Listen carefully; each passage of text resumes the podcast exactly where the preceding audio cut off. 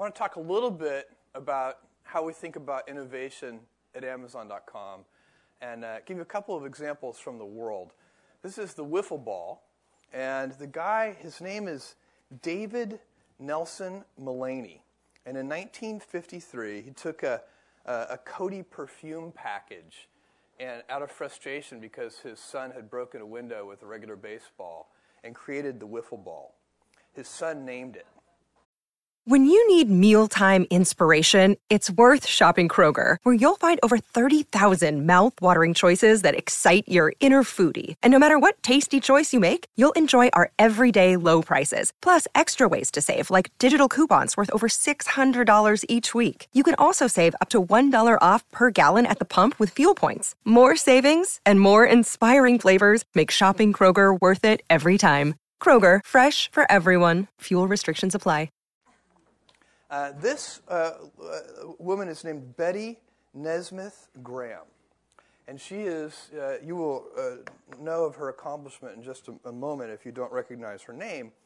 Uh, but she was an executive assistant in the time when typewriters transitioned to film cartridges from ink ribbons. And uh, and she was very annoyed. She wasn't an she was a great executive assistant, but she was a rather poor typist. And she was annoyed by her inability to erase her mistakes with the film cartridges.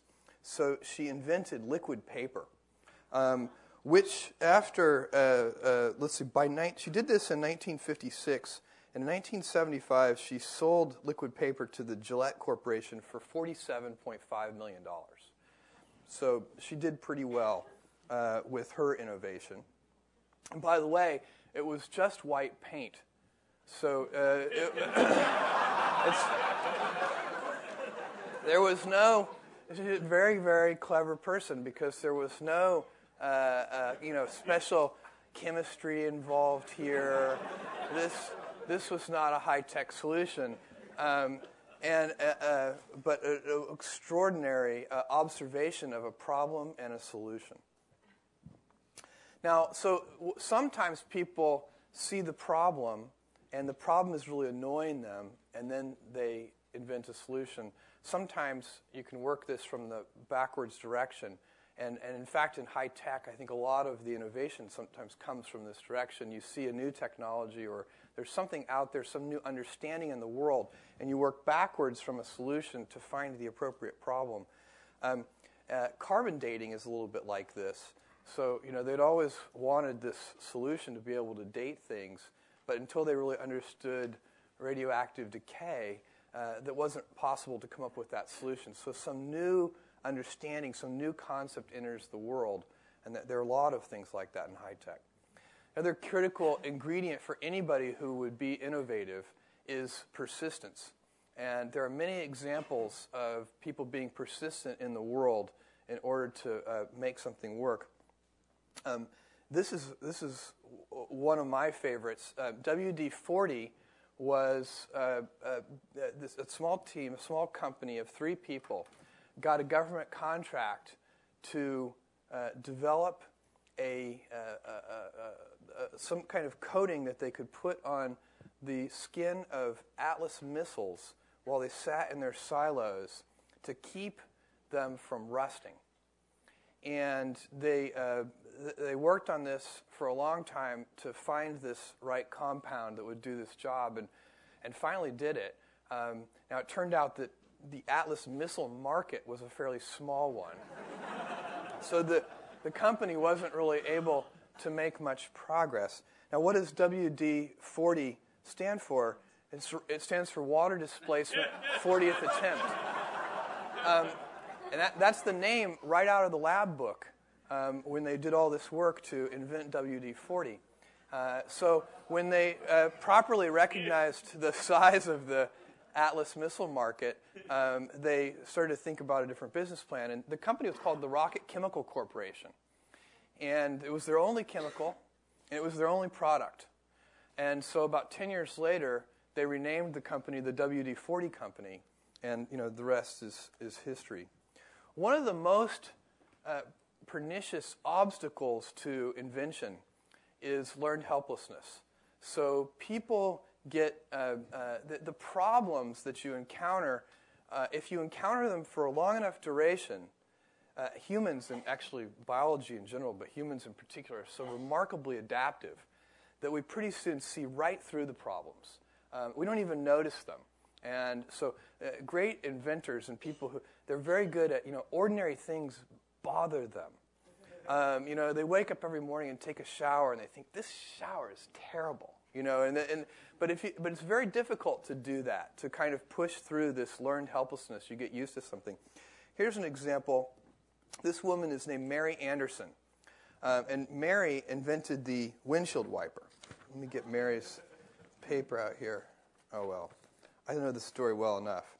Um, but Mary uh, was, uh, this was around 1913, and cars didn't have windshield wipers. In fact, when it rained, people would pull off to the side of the road and they would take uh, a rag and clean the windshield off, and they'd drive another mile and, and repeat this process. And they thought nothing of this.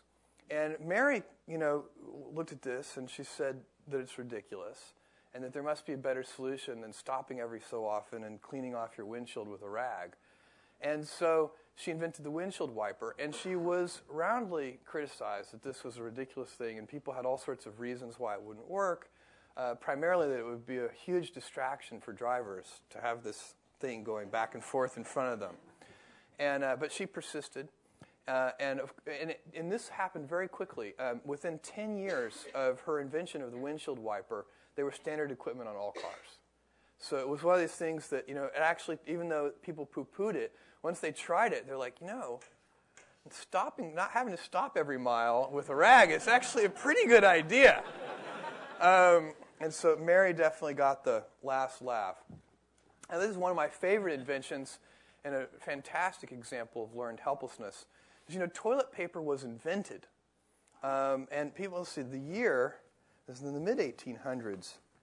Um, a guy named Joseph Gayetty, uh, 1857, invented toilet paper. This is the first toilet paper. It's hard to read, but it says many people have wooed their own destruction, physical and mental, by neglecting to pay attention to ordinary matters. Rarely in an advertisement does one find such a profound statement. Um, uh, and uh, so, but this is one of those things. People didn't know they needed toilet paper until Joseph Gayetty invented it. And then, very shortly thereafter, they began to realize they didn't know how they lived without it. Uh, and it's certainly difficult to consider going back.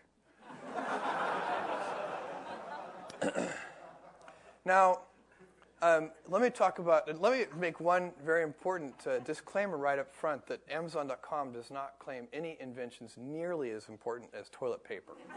Um, this, is, this is clear.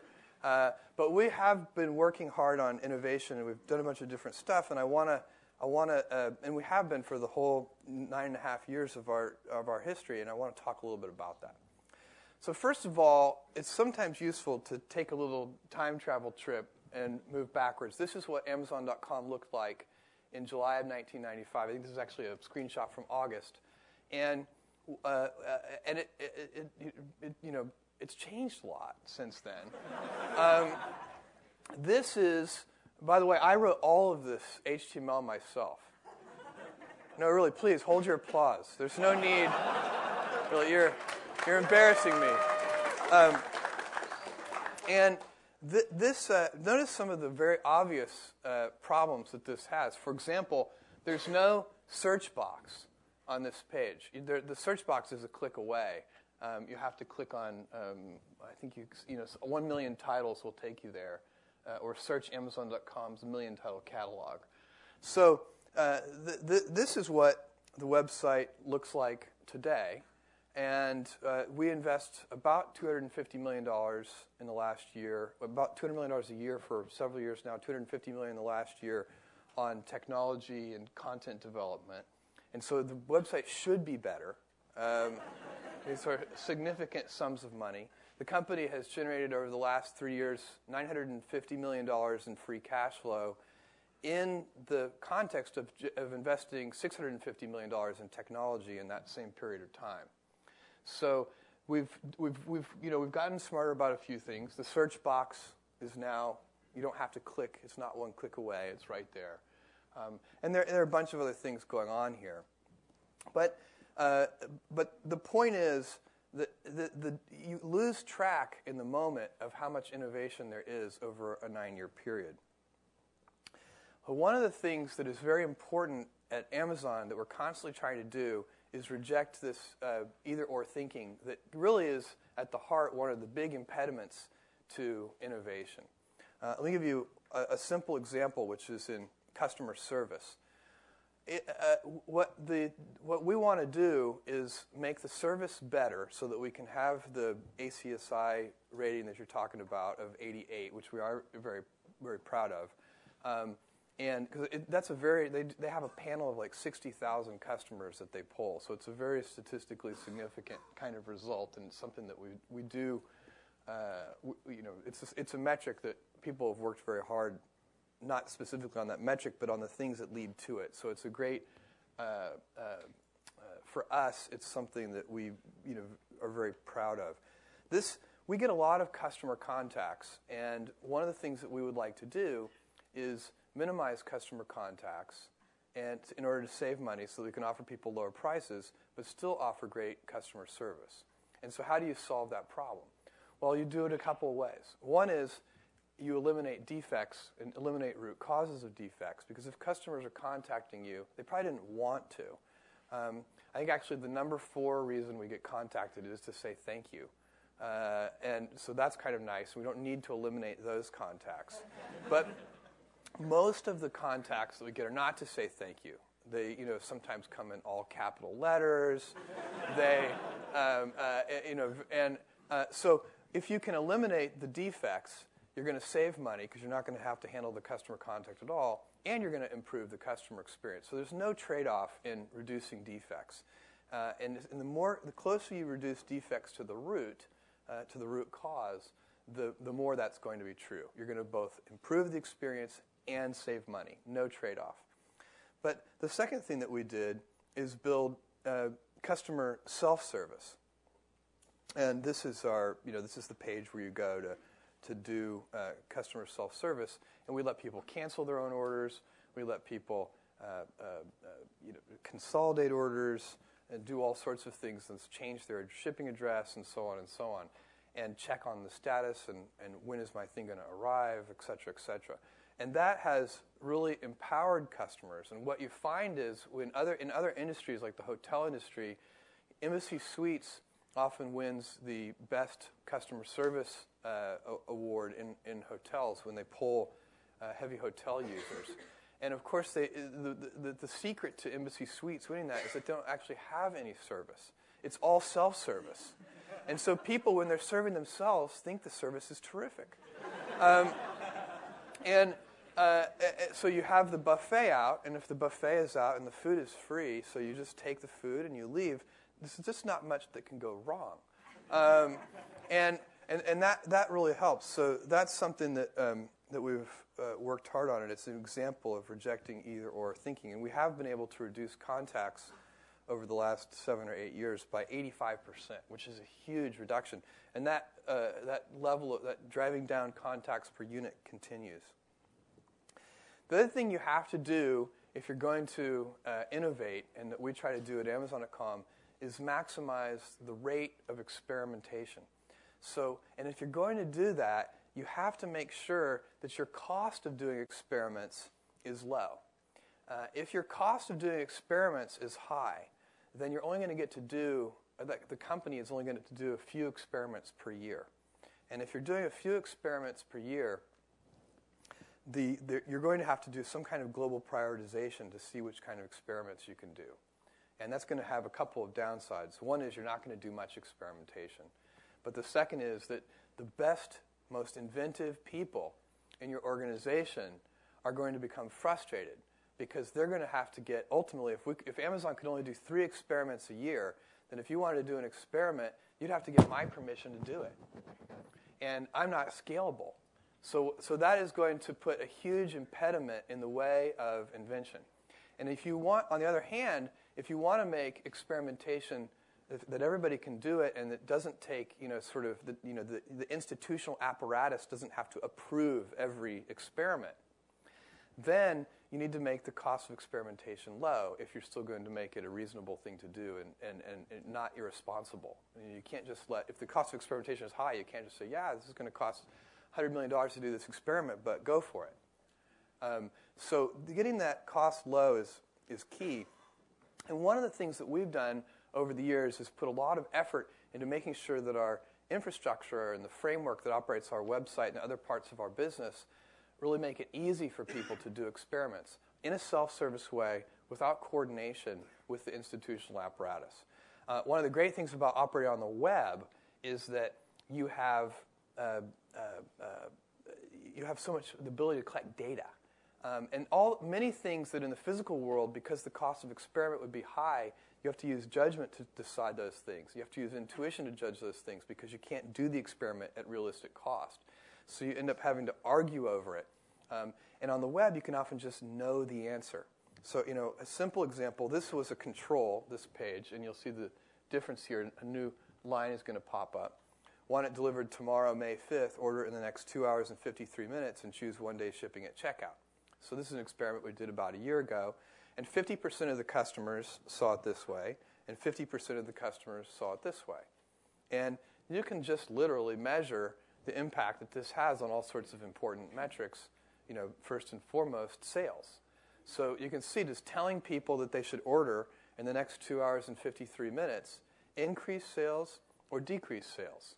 Um, and, and, and, and, and by how much? And is this worth doing? And is it worth pushing harder on? And so on and so on. So being able to do that kind of experiment and not having it be a big deal is, is really wonderful. Here's another example, an even simpler example. This is, you know, customers who bought this also bought uh, uh, uh, something that we're well known for. And uh, this has been improved over the years dramatically. Here's a small example. This was tested too, although it's not the one I'm showing here. Is we added series to it so that you're, you know, you're, here, here's an actual individual DVD, but here's series from different things. That was a successful experiment, so it stayed. Um, one of the experiments that we ran with this customers who bought this also bought was it, it seemed very intuitive that if this works well, then adding images might make it work even better. So we added images. Turned out that it didn't make it work better; it made it work worse. Um, and even though that's a little counterintuitive, I mean, to, to me, I can see it both ways. But that's the that's kind of the whole point here um, you know, you, you have you, your a priori guesses, but then you actually validate them with real data. Um, here's another try at images. Since the, this, the, the, when this one didn't work, people said, well, maybe it's too clunky, maybe it's pushing things down below the fold. So this one, oops, this one was tried, but it also didn't work as well. So we stuck with this one. Um, the other thing we try to do at Amazon.com is have a customer centric obsession instead of a competitor obsessed uh, uh, point of view. And there are, by the way, it's not clear in all companies at all times that this is the right strategy. Uh, competitor focus and, in fact, close following strategies can be very effective uh, in certain business environments. And there's certainly nothing wrong with, with, the, with, with, with that. But in our industry, and, and given the DNA that we have inside the company, the kind of people that we've attracted over time are people who like to invent, people who like to pioneer.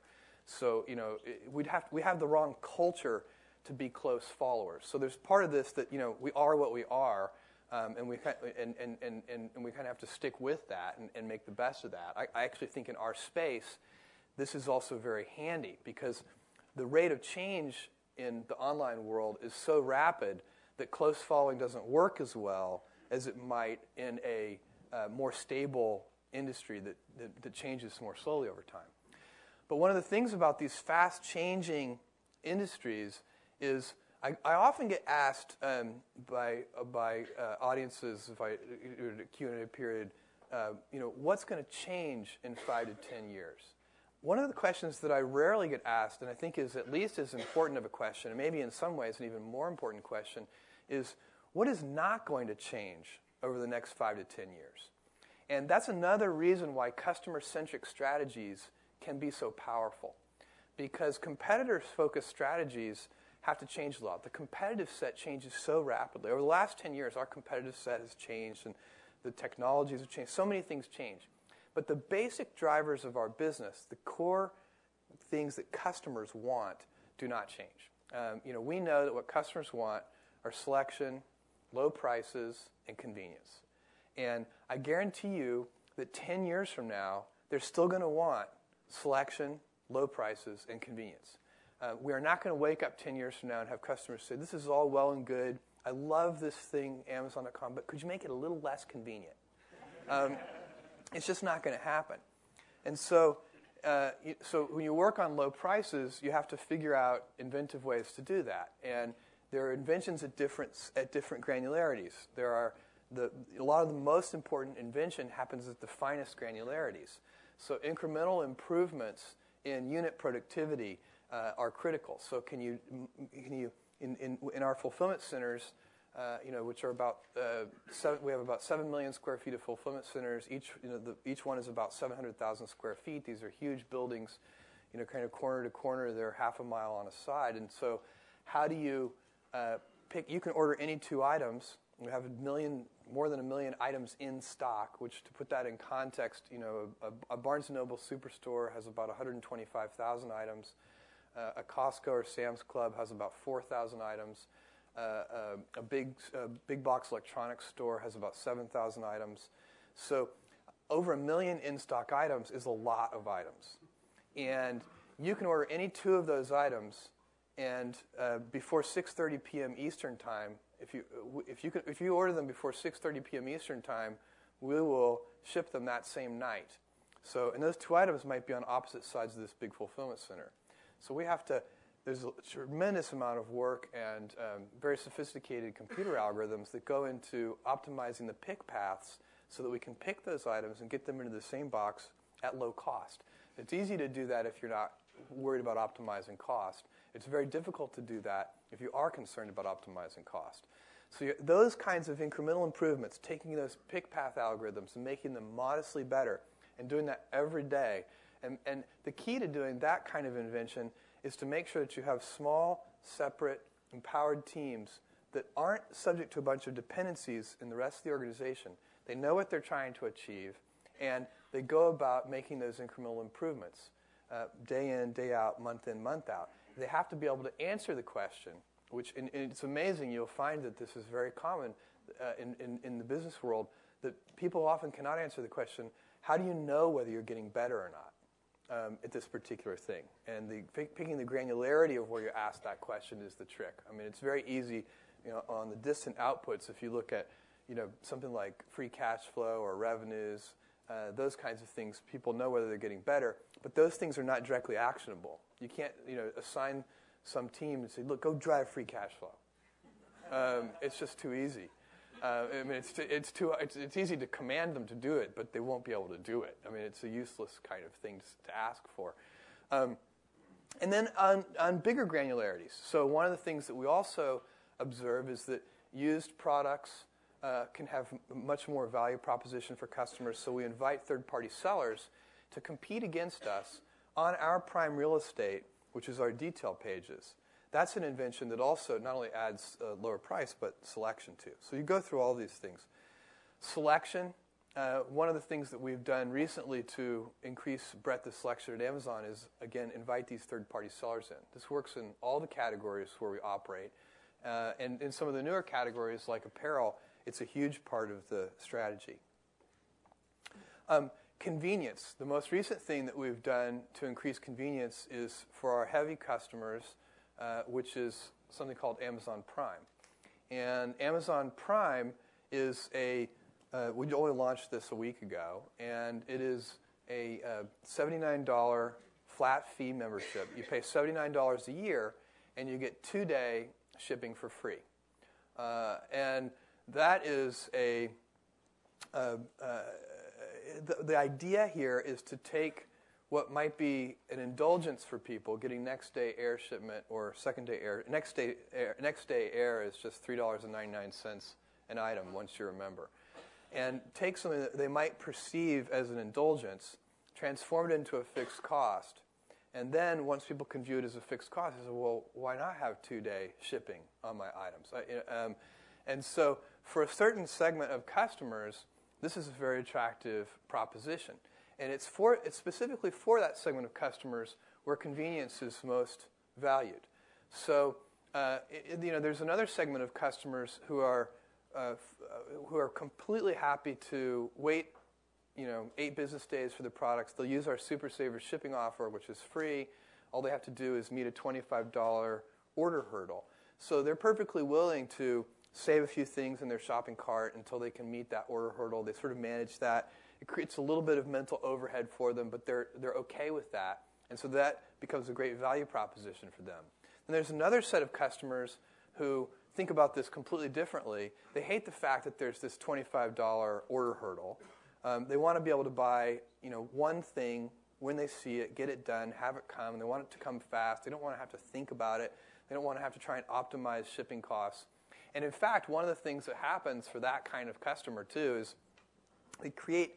There's a kind of um, cognitive dissonance or guilt that gets set up in their head. You know, it, kind of, since they can get the shipping for free, they feel like they should be getting the shipping for free. Um, and so, uh, even though you know maybe for them uh, that's not actually a rational economic consideration. Um, this is uh, another uh, convenience oriented feature that's been on the website for a couple of years now. It's instant order update. Uh, and this reminds you that you've already bought something. And we get feedback from customers all the time. This is something that we measured, tested very, very carefully, and it reduces sales. Um, there's just no question about it that it, in the short term, a statistically significant way reduces sales. And we, so we overruled that with judgment and said, even though we can't do long duration longitudinal tests in time, like, like a drug company would do to test for toxicity and that kind of thing, where they do like a 10 year test, that those tests are just so expensive to do. Um, we're going to make a we're going to make a intuitive bet that having this thing that reminds you that you already bought something will, will actually will be so beloved by customers that they'll it'll be one of the reasons they like Amazon.com. And so, uh, and and in fact, we do get tremendous anecdotal response back from customers saying they love this feature. Little you know thank you notes saying I was about to buy the same music CD that I bought a year ago. And this is very real. I don't know, you know, some people are more organized and have better memories than others. I definitely fall prey to this. In fact, just yesterday, I was reading a blog that mentioned a, um, a Walt Disney DVD on the, back in the, the late 50s or early 60s, I can't remember when. Walt Disney um, was very interested in space, and he hired uh, Wernher von Braun and did a whole series of television specials about the exploration of space, starring Wernher von Braun. And these things have been collected on a DVD, and I read about this on this blog, and I thought, my God, this is so cool. I have to buy this. And so I went to Amazon.com. Actually, they were an associate, and so they had a link handy for me, and I clicked right through to the detail page, and there was my instant order update. I had bought it a year ago. um, and I've never watched it. I bought it, and I must have, like, you know, put it somewhere, and so now I, am going to go search for it. Um, uh, this is a real one too. Drew, who's sitting down here, told me that he w- almost bought these uh, earrings for his wife a second time. And is that a true story? Um, and uh, so I think in that case, we, that was really a valuable service. Um, another uh, convenience oriented feature is giving people high quality product information right on the detail page. And one of the great things about this is, an exa- this is a piece of the detail page for the Segway, and it explains in great detail how the Segway works. And um, one of the great things about the online model that, that we use is that a lot of our best customer experience is a fixed cost. So if you have enough scale, if you have, you know, in, in, so in the last 12 months, we have these, um, uh, you know, 47 million customers who have purchased from Amazon.com. And if you have 47 million customers, you get to amortize that uh, the cost of all this content across that very large customer base. And so there's a sense in which you can have your cake and eat it too. If you look in the physical world, at physical world uh, retail stores, it, the kind of high touch customer experience stores cannot have the lowest costs. And the reason for that is that those stores, the things that generate high touch customer experience in the physical world, are variable cost things. So when you double your sales, you double those costs. Our model, when you look at this kind of content or any of the software features that we provide, at instant order update, it's you know somebody has to develop that and maintain it and make it work. But it would cost us the same to do that development if we had a million customers as it does if we have 47 million customers.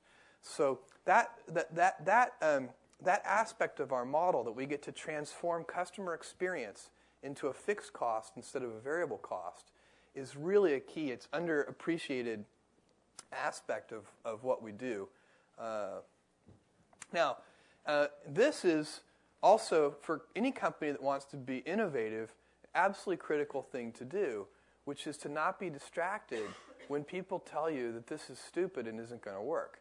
Um, and people are well-meaning, and entrepreneurs uh, and, and, and, and I've used that term in the most broad way. Um, you know, people who are building, people who are inventing, have to have this combination of stubbornness and flexibility. Um, and the trick, of course, is knowing which to use when.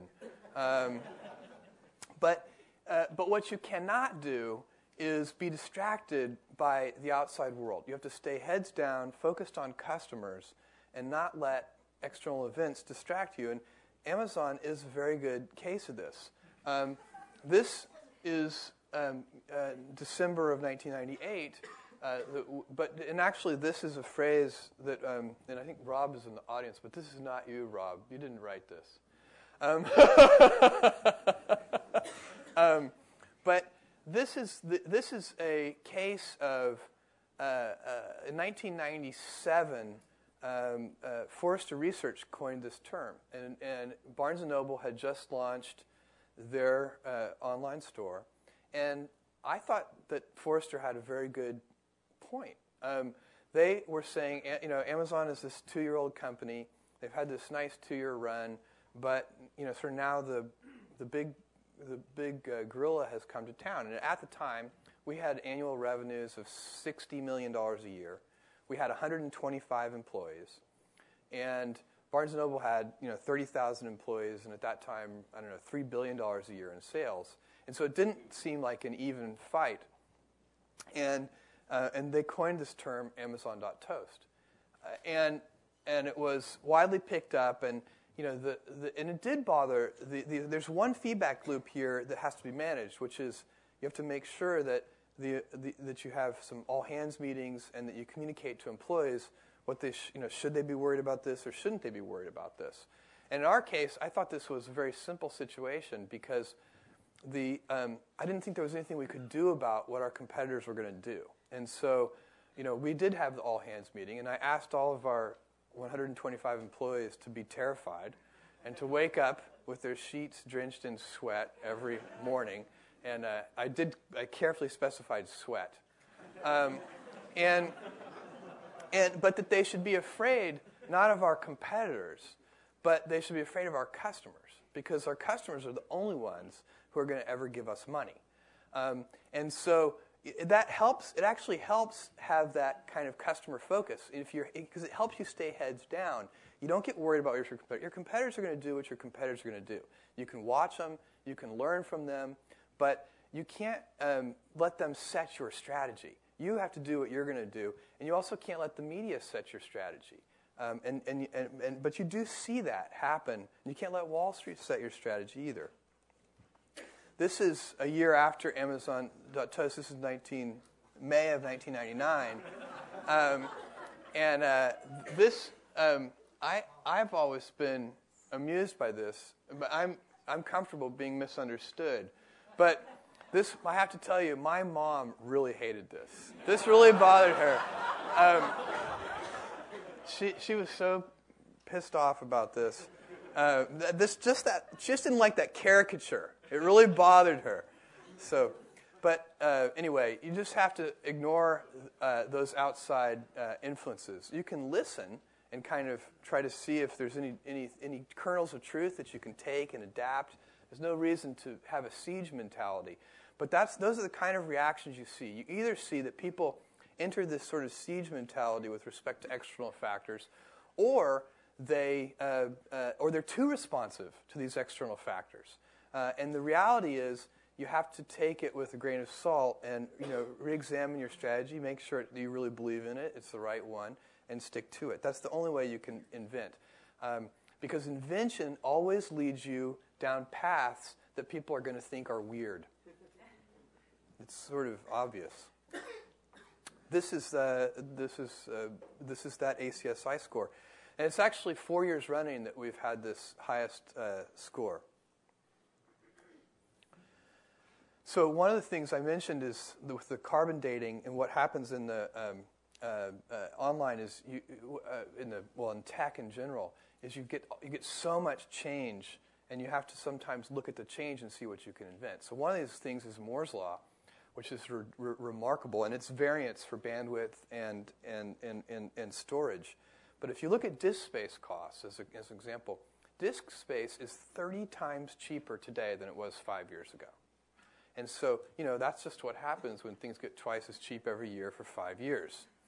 And humans aren't good at thinking in those kind of, you know, exponential terms, but this is really um, a big deal. And if, if, you, if you were to picture a physical store, it creates, the, when things change that rapidly, it actually creates a problem. You have to figure out what are we going to do with all that disk space? Because it's not, you know, you can't just pocket the cost savings. You don't get enough value out of that. You have to say, well, if we can use 30 terabytes of disk, and that's a reasonable thing to, to, to spend money on now, um, what could you do that would actually benefit customers that use this 30 terabytes of disk? Um, and the, uh, uh, one of the things that we did was search inside the book, which uses about 30 terabytes of disk because we keep the full images of all the pages, and we now have uh, over 200,000 uh, different books that are completely searchable, and you can view the actual images of the books. And uh, and, and that uh, uh, it kind of the good news about that is it's very beneficial to customers, and it soaks up a lot of this now almost free disk space that you can buy out in the world. Um, another example is uh, A9. Let me just go here, which just launched, again, about a week ago, the A9 Yellow Pages. Me do a search on optical. Oh, this regular mouse works too. And it's a lot easier to use. Um, and one of the innovative things that the A9 team did for their Yellow Pages is take 20 million photos of over a million different businesses in 10 different cities. Um, and they did that in a very cool way. I mean, this in some, you know, here if you go down the list here, this is optical in Seattle, uh, but you know the, the, map changes the little numbers highlight as you go over, which I think is a nice user interface touch. But if I go down to Optical Illusions Inc., click on that takes you to a detail page for Optical Illusions Inc.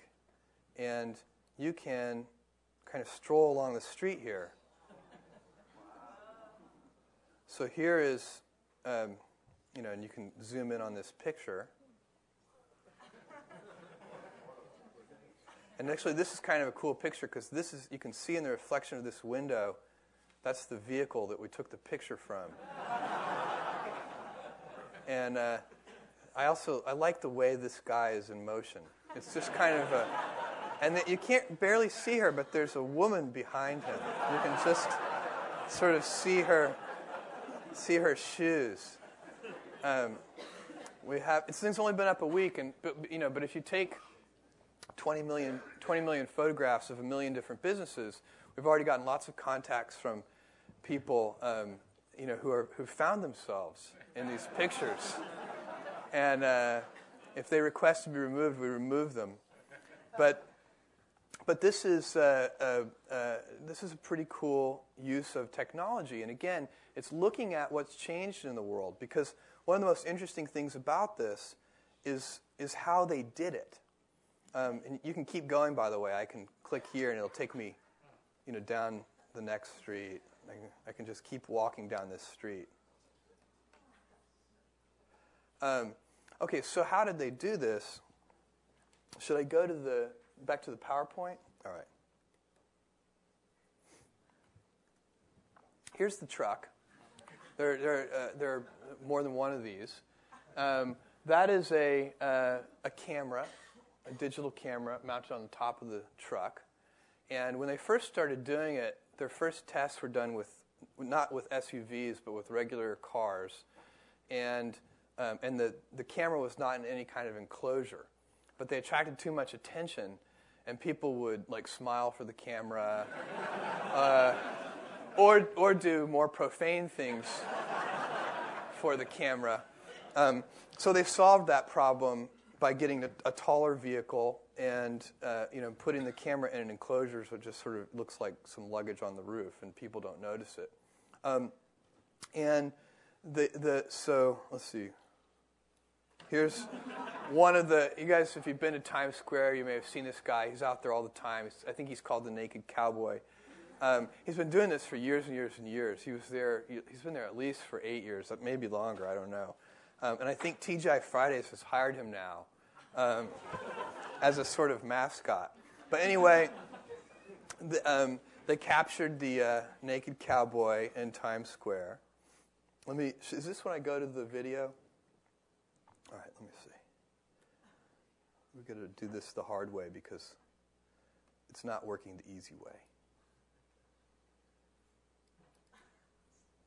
All right, watch this. I should actually let me pause this for a sec.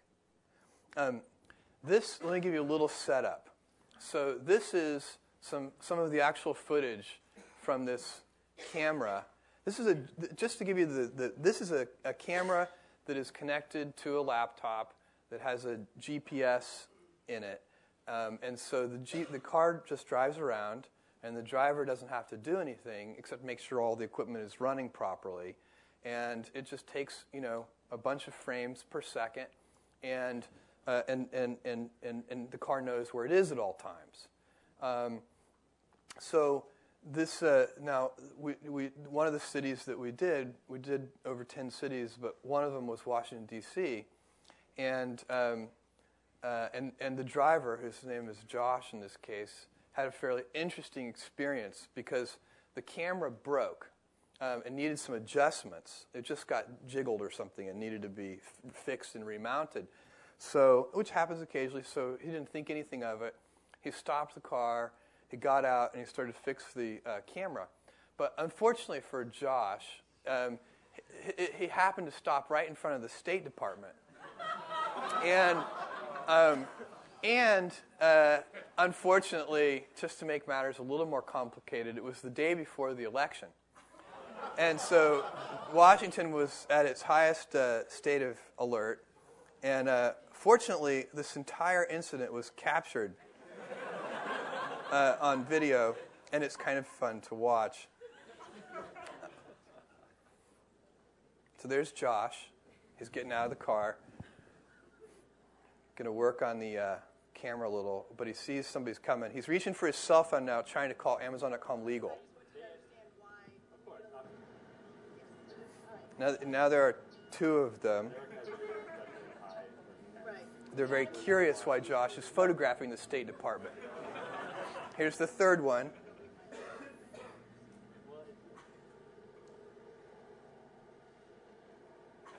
Here's, here's, the, here's the fourth one. And if you can catch glimpses of Josh's face, you can see that he is a little stressed.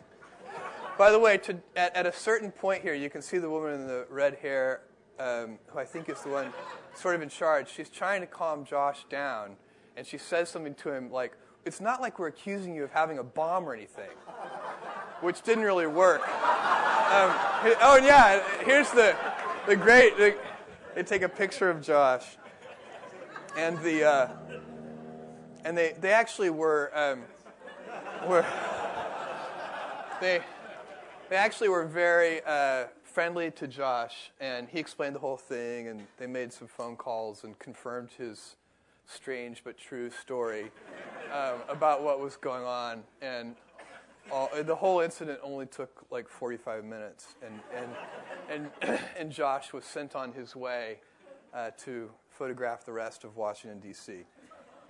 Um, let's go back. This episode is brought to you by Shopify.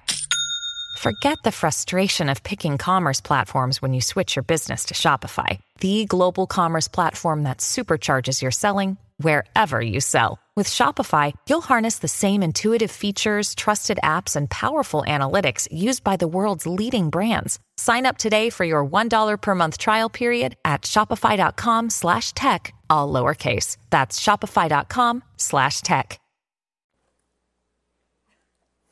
Okay. But all of those things, oh, oh, okay.